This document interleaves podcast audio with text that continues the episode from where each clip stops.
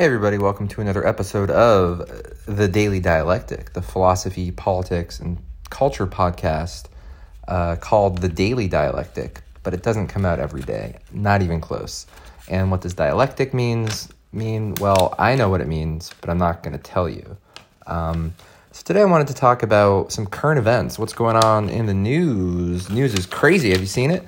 Um, but first, I want to talk about important shit like the NBA playoffs. So if you know me, you know I'm a big Celtics guy because I grew up in the Boston area. Um, and the Celtics have been not so great for a while, but they are kicking everyone's ass over the last few months, and they're up three games to nothing on the Brooklyn Nets. And I mention it not to jinx them, knocking on wood, you know, uh, but because the team doesn't really have any superstars. Well, I mean, it has some very good players, but uh, they were all drafted by the Celtics and they developed them, and the fans are attached to them. And it's pretty unique in professional sports. Um, and they're playing the Brooklyn Nets right now in the first round of the playoffs. And the Nets are like the most classic fake team, maybe ever. Uh, so the Nets are a New Jersey team. They were the New Jersey Nets for you know 30 years or whatever.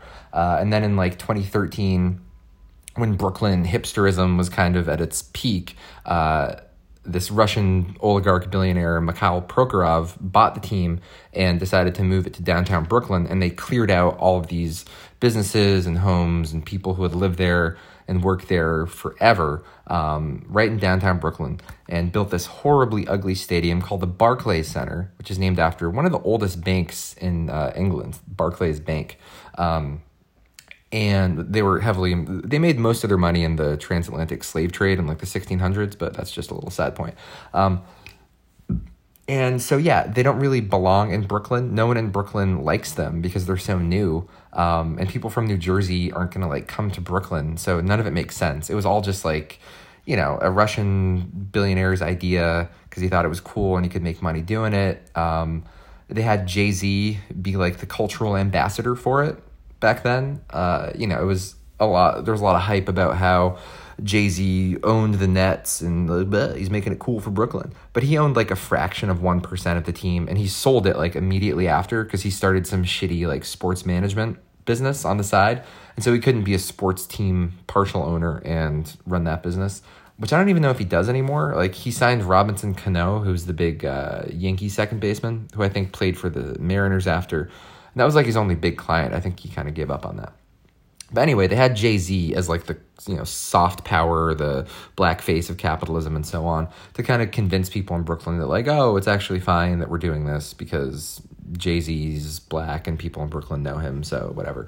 Um, but he had nothing to do with the team, and yeah, they had some of the old Celtics players come over in like the first year or two of the Nets, Kevin Garnett and Paul Pierce, um, in a trade and you know so that was it was all marketing and it was all hype and it was all bullshit. And that's precisely what brooklyn is. Um, you know brooklyn's like this low-lying swampland um, across from manhattan. And it's been sold as like this cool hip place to live but it's really horrible unless you're rich or something. Um, or if you're just like really young and you don't care about like your surroundings or anything and you're just drunk all the time. If you're like an alcoholic it's a fine place to live. Um, not that I am, of course. Uh, and so, yeah, the Nets aren't a real team. Um, they have a bunch of different coaches all the time. Their coach now is Steve Nash, who sucks as a coach. He was a very good basketball player, so I think that's why he got the job, but he's a horrible coach. Uh, they brought in Kyrie Irving and Kevin Durant a couple years ago, and James Harden, who they recently traded. So it's all just big stars, just free agents who come in and, you know, there's no team, there's no franchise, there's no community, there's nothing. And the fans don't really have a connection to them at all. Like I was watching uh, the game at the bar the other night, and the Brooklyn Nets fans, when Kyrie was on the screen, they were like, "Come on, you fucking weirdo! Come on, you fucking weirdo!" Like they don't respect Kyrie. They think he's weird. They don't like him, um, but they know he's good. So you know that's why they have him. And yeah, contrast that with the Celtics all of their players are completely homegrown, drafted.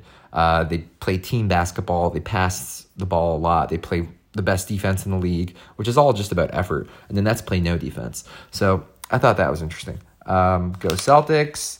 Okay, um, some other shit I wanted to talk about. Elon Musk, the Tesla CEO, Solar City, um, you know, renewable energy weirdo. Um, I guess the richest man in the world. I don't really know how. Um, I guess Tesla is, they're selling a lot of cars. I don't know. I don't see that many Tesla cars around. And they can't really produce that many from what I hear.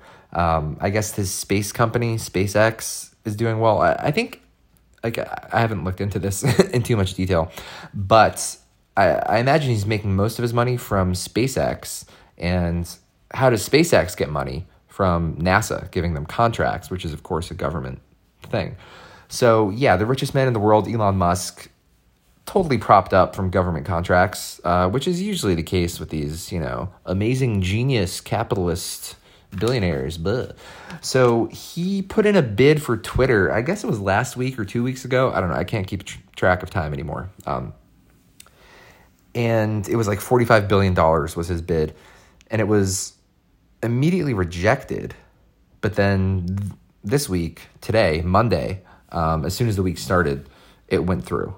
So I don't know why there was a reversal like that. Um, and $45 billion, obviously, it's a lot, but it's a fraction of Elon Musk's wealth. And most of his wealth isn't liquid. It's not like he has dollars for the most part. It's all just like tied up in stock and options and all kinds of bullshit, you know, but you know what rich people do. Um, and yeah, like I think WhatsApp was sold f- to Facebook for $25 billion a bunch of years ago. And so Twitter's only tw- $20 billion more valuable than WhatsApp. I don't know. Like I feel like Twitter is a lot more popular and more people use it. I could be wrong. People I don't know. This might be my American bias. Like people all around the world and the global self, uh, I guess we'll call it, love WhatsApp. But um, yeah. And so the interesting thing to me about Elon Musk buying Twitter is that Twitter's been like this very big, you know, like pro leftist, pro liberal, woke kind of place. They support all of that um, in all of their corporate language and just in everything. They're very, you know, signaling that they support all the different woke twin, uh, twins, woke twins, woke tw- trends. I'm very tired and haven't eaten much today. I'm sorry for. I guess when I don't eat much or when I'm very tired, I um, get a weird lisp or what's it called when you say twend instead of trend? I don't know. Is that a lisp? I'm rambling. Um, and Elon Musk is not a very woke guy. Um, he's not like aggressively anti woke necessarily, um, but you know, he had a famous tweet, I guess, where he said pronouns suck, where he's like coming out against, I don't know, trans stuff. Um, and I think his ex wife, Grimes, got very mad at him about that. She interpreted it as like hateful. She, I think she replied, um, it's embarrassing that I know all this. Uh, she replied to that tweet like, Elon, I know you don't have hate in your heart. Delete this, blah, blah, blah. Um, so that was interpreted as like this very hateful, anti woke remark that he said pronouns suck. Um, but in general, he's very against all of that kind of shit. He's he's an anti woke capitalist, I guess. Um, and really, every capitalist billionaire is anti woke because they're hoarding billions of dollars while countless people starve and go homeless and whatever. But most of them do a lot of signaling about how much they care about, you know, marginalized community and black people and trans people and whatever else. Um, but of course, it's, all bullshit. Um, and so, yeah, the interesting thing again to me is that Twitter sold itself to this guy who doesn't really believe in their social values necessarily. Um, but they did it because it was a good offer. It was the best offer they were going to get. And Twitter doesn't really make money. I don't think it's ever been very profitable because uh, they don't sell as many ads as Facebook does. Um, that's why Facebook is so profitable because you know it's all lousy with ads. Um, and I think Facebook has or used to have more active users. It doesn't really anymore. Um, social media in general is kind of dying. People are kind of sick of it. Um, it was the future, but I don't know, the future's kind of dead. And yeah, it'll be interesting to see where it goes. Um, I don't think it's going to change that much. Like, all he's really said is that he wants to get rid of like the AI bots uh, and like authenticate real people or something. Um, because I guess I don't know. He's tired of uh, being harassed by all these anonymous accounts who relentlessly troll him, uh, and he wants to get rid of that. I guess. So it, he's probably going to make it better for celebrities and people with blue check marks and whatever by like controlling the anonymous harassing troll shit that goes on uh, all over Twitter. Which is funny because all of the, you know, like celebrity media blue check mark people are very angry and they're, you know, posturing about how they want to leave Twitter because Elon bought it and he's bad. I, I guess I don't I don't know why they don't like him. I guess because he's not woke enough. Um, I don't think they dislike him because he's like rich. I don't think like the average liberal media blue check mark person they love billionaires. I think they just don't like him because again, like he doesn't go along with the woke bullshit. Um, but again, Twitter uh, was very, you know, pro woke, progressive, neoliberal kind of shit. Um, but they totally sold out to someone who doesn't believe in that at all. Um, like Trump likes Elon Musk, so they might as well have sold to Trump. Like there, there isn't too much difference between Elon Musk and Trump. Trump's a little more extreme, of course, um, but I think if Trump had the money that Elon has, he probably would have bought Twitter and they would have sold it to him because they don't give a shit about any of their values. Their values are a bad joke. And I think this really uh, exposes that in a pretty dramatic way. Um, you know, and in general, like in corporate capitalist society, all of the moral posturing that goes on, uh, as soon as it becomes clear that there's a way to make money, that all goes away. Like, you know, the whole time I was growing up, all you ever heard about was, oh, marijuana is going to kill you, blah, blah, blah, blah. And it's horrible. Um, but now it's, it's pretty much illegal in New York City, at least, uh, in Massachusetts, all around the country. Um, I don't think you can get in that much trouble for weed anymore, uh, unless you're black, of course. and then the cops will kill you or, you know, lock you up for 20 years. Uh, but gambling too, sports betting especially, uh, it's all totally fine now and it was considered this you know horrible moral injustice to do it for a long time. But you know they figured out a way to make money off of it. Um, and yeah. Part of the reason that they are open to things like weed and uh, gambling being legalized uh, is because those are new forms of tax revenue for the state. And taxes on corporations and the rich have continued to go down. And so instead of raising taxes on corporations and the rich, they're opening up these new things like selling weed or making gambling legal, and the state takes a cut through various taxes. Um, so that's really why they're doing it. So again, to me, the interesting thing about Elon uh, buying Twitter is that he is very publicly against like the liberal values that Twitter, you know, was kind of based on. Um, but they don't give a shit because it's all about money, baby. Um, the other big thing that's going on right now is the election in France. France. France is how you're supposed to say it. Um, it sounds wrong to say France. I'm just going to say France. I'm tired. um, Emmanuel Macron won re election uh, he was this very young, very Hillary Clinton, very neoliberal, very centrist, very like I don't want to change anything kind of guy. He he won. He didn't have much experience doing anything that I can recall. Um, he just kind of came out of nowhere. started uh, started a new political party too, um, called like on march or on the move. But um, but of course, it wasn't on the move. It was all about like staying still and staying in the center. Um, and yeah, so he won over Marine Le Pen, who was this far right nationalist kind of reactionary person in 2017. Uh, and they faced off again, and he won again, but the margin of victory was a lot smaller this time. Um, and so it's kind of hard to know what to make of this. Like, are people. Well, actually, it's not because uh, there was an interesting poll that came out that 91% of French voters voted just to oppose Le Pen, not for Macron. Um, And so Macron's neoliberalism, just like Biden, Hillary Clinton, Kamala Harris, Elizabeth Warren, all those people, um, it doesn't have any support. People aren't for it because Macron, Clinton, Kamala Harris, Biden, they aren't for anything. They don't believe in anything. They're not doing anything other than just, you know, making sure there's no fundamental change. And Biden even said this during the election. He said nothing will fundamentally change because he was trying to distinguish himself against Bernie Sanders at that point. Um, and yeah, people were voting in 2020, I think mostly against Trump rather than for Biden. And here in 2022, people were voting against Le Pen and not for um, Macron. Because again, you can't be for Macron. There's nothing there. Just like you can't be for Biden.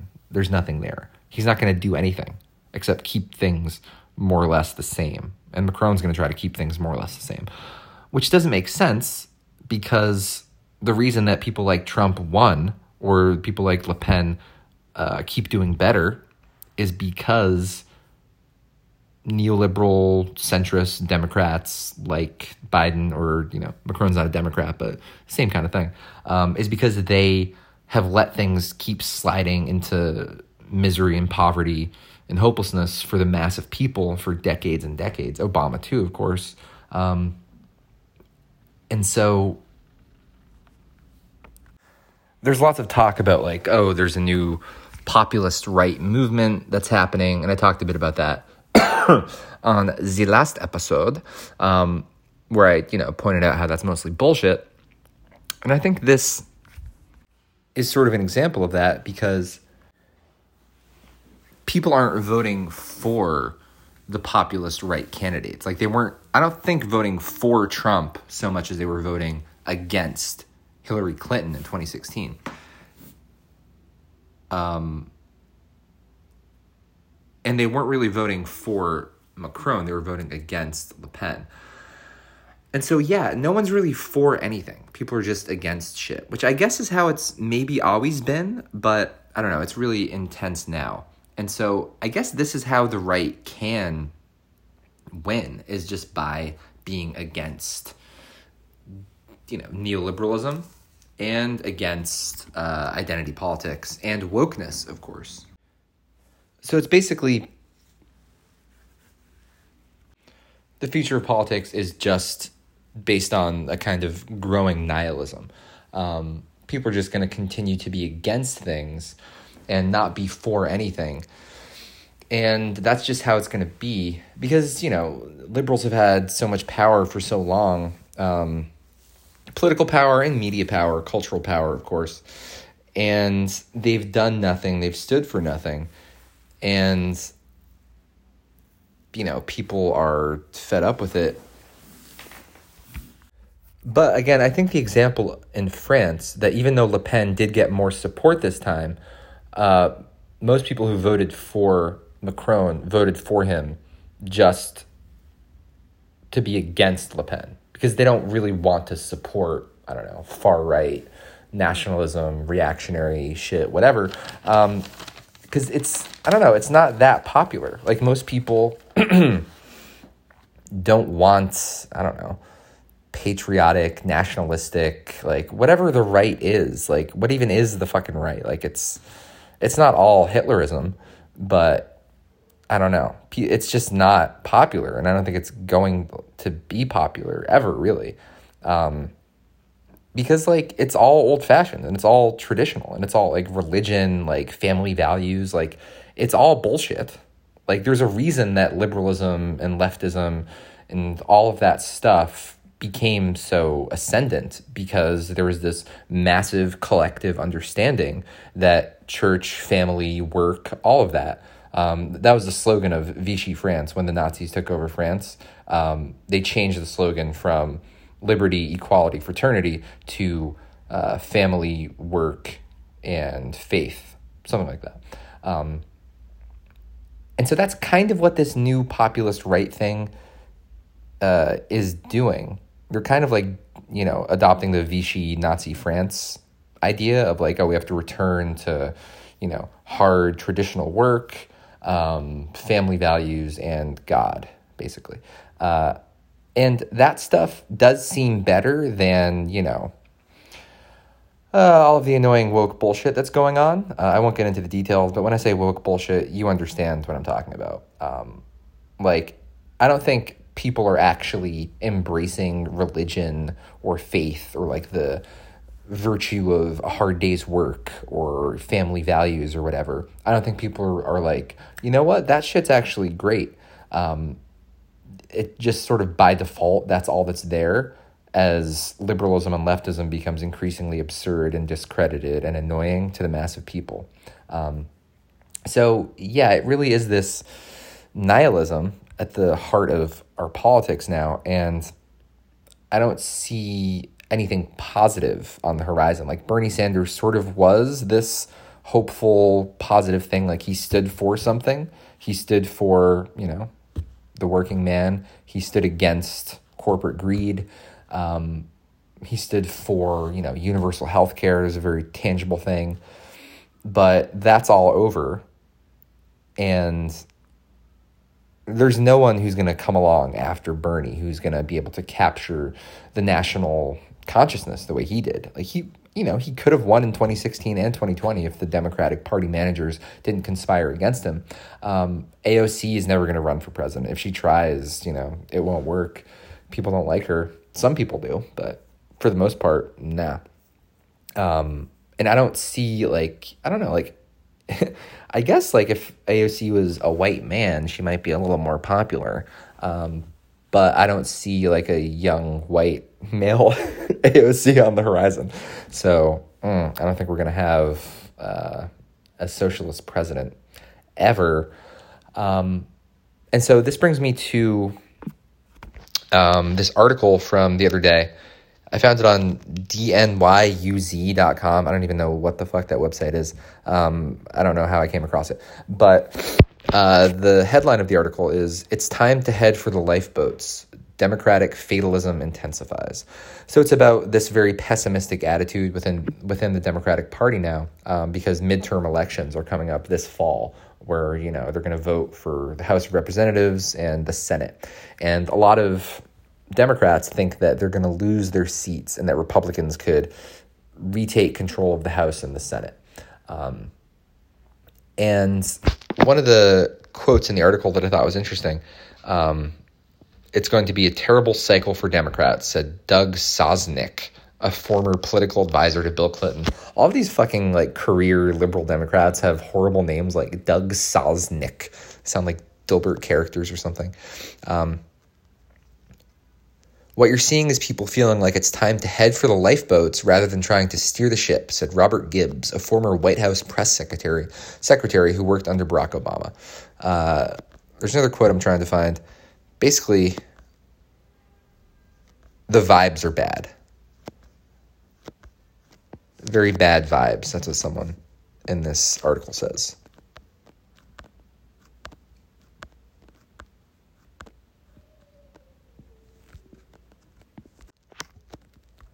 Yeah, here we go. The vibes just feel very off, said Trey Easton, a progressive consultant. Um, and I think that's true. Uh, Biden's popularity, his uh, approval rating is really, really low. I don't think it's like the number that's going around is 33%, which is like one of the all time lowest. I don't, th- I think that's kind of manipulated and it isn't quite that bad, but it's still not good. Um, of course, people are blaming him for inflation, for gas prices going up, and all kinds of other shit. Uh, I think people are still mad about him pulling out of the Afghanistan war, uh, although it, that was the right thing to do. Um, and he should get some credit for that. And I, sh- you know, I don't like Biden or the Democrats or anything, but ending America's longest and totally pointless war in Afghanistan was objectively a good thing to do. But you know, Americans are so fucked up that like people are mad at him about that. Um, and so I don't know. Uh, I saw Elizabeth Warren come out the other day and said that if we don't cancel student debt, we're gonna, you know, get fucked in the midterms. And so I think some Democrats are holding on to this idea of like if we abolish student debt, then that's a you know ace up their sleeve, and that if they do that, they'll be able to hold on to the House and, and the Senate in November. But I don't think, even if they, first of all, they're never going to fucking do that. Uh, second of all, I don't think even if they did that, it would make that big of difference at this point. Like, I don't know, the time for like universal action is kind of over. Like, it would just be absurd at this point. Like, abolish student debt. Like, what is this, 2016? Or is this 2020? Like, all that shit's over. All of it died. Like, even if Biden did uni- like Medicare for all, universal health care, um, I don't think it would move the needle that much. Uh, like, the time for that has passed. People don't want anything positive anymore. They just want to destroy shit now. Because all of the hope in politics that we had in 2016 and 2020, it's all gone. Um, and all that's left to do is be against things and destroy things. And, you know, canceling student debt was very popular, universal health care, very popular. Uh, these are all things that could have been done. And maybe they'll do them now, although I doubt it. Um, so, yeah, I think, as this article said, the vibes are off for Democrats. And even if they do like the Bernie Sanders economic populist stuff, of canceling student debt, universal health care, which they won't do. But even even if they did, I don't think it would make a difference. Um, Biden could raise the minimum wage. No reason that he hasn't done that. Uh, that might be the one thing that would actually make a tangible difference. But you know, he's not going to do that. Um, he'd be more likely to cancel student debt than raise the minimum wage. Uh, and maybe that's one reason that they talk about canceling student debt um, is so that they can, you know, have the appearance of some kind of economic populist thing without actually having to raise the minimum wage, which is what they should be doing. Um, so yeah, um, the uh, election results in France again were interesting because Macron won, but by uh, a lower margin than he did last time over the far right Le Pen. Um, and people didn't vote to support Macron, they voted against Le Pen. So her support did go up, and his support got lower and more hollow, meaning that, but at the same time, people did vote for him because they were so strongly opposed to Le Pen. But fewer people are that opposed to her at this point. So I don't know. It's complicated shit, obviously. Um, and I think that, I don't know. I've been saying that the populist right is mostly bullshit, and I think that's true. But, you know, even in Nazi Germany, like, uh, the Nazis only won like 37% of the vote at, at their peak. So they, they never had like mass support. And when they first started in 1933, they weren't like that openly radical necessarily. Um, they had to kind of do a slow build up to like the full, you know, um, shit that they did. Uh, and like the main uh, pogrom against the Jews was in 1938, uh, um, November 1938, so late 1938. Kristallnacht, where you know they like openly started destroying synagogues and smashing Jewish businesses and whatever. Um, so that, that didn't happen right away, and it was sort of like this building thing. And it wasn't everyone who did it; it was just like the extremists sort of had been incubating for a while, and you know they finally felt empowered to do that. But you know they had to kind of again slow play it um, because it was like you know even in Nazi Germany, it wasn't like the massive people supported far right populism. Um, it was mostly, you know, out of the weakness of the Weimar Republic, which was the government that took over after Germany lost World War One, and it was very weak and it was very, you know, soft and it was very defeated. And there's a lot of overlap between Weimar Germany and the Obama, Obama and Biden sort of uh, liberal America, of course. Um, but so, you know, far right populism, it's not actually that popular, but it feeds off emptiness and nihilism. And that's what neoliberalism produces and will continue producing. You know, if Biden runs again, that's more nothing. That's more four more years of emptiness to feed into nihilism and reaction. Um, so yeah, right wing populism or the dissident right isn't all that popular. It never has been, and it never will be. Even at its peak, again in Nazi Germany, it was never like that popular. You know, again, the Nazis only got thirty-seven percent of the vote, and they had to kind of do this slow build up to where they like did their fully, you know, ex- most extreme policies. Um, and a lot of it was like they had to do cult. You know, this is well known. They had to do cultural propaganda to kind of convince the general public to go along with their insane shit because Hitler was insane, and so he probably knew that to some extent that he had to like you know warm most middle class people up to the idea of like extreme insane violence, which was his his plan all along. Um, but you know, again, uh, the populist right doesn't have to be that popular because the left and neoliberalism uh, corporate Democrats, Joe Biden, Clinton, Obama, all of that shit um, stands for nothing. Everyone knows it stands for nothing. And as it continues to be the dominant political and cultural and media uh, thing, um, people are just going to start rejecting it. And the populist right will always be there to fill the void. And so, yeah, I, I don't see any change in that. So if you're looking for something to hitch your wagon to, definitely the populist right or the dissident right. Because again, neoliberalism is going to continue limping along and getting more unpopular and just by, you know, being the other option, the populist right will, you know, be there. Um, okay, I think that's about enough for tonight. Go Celtics. Bye bye.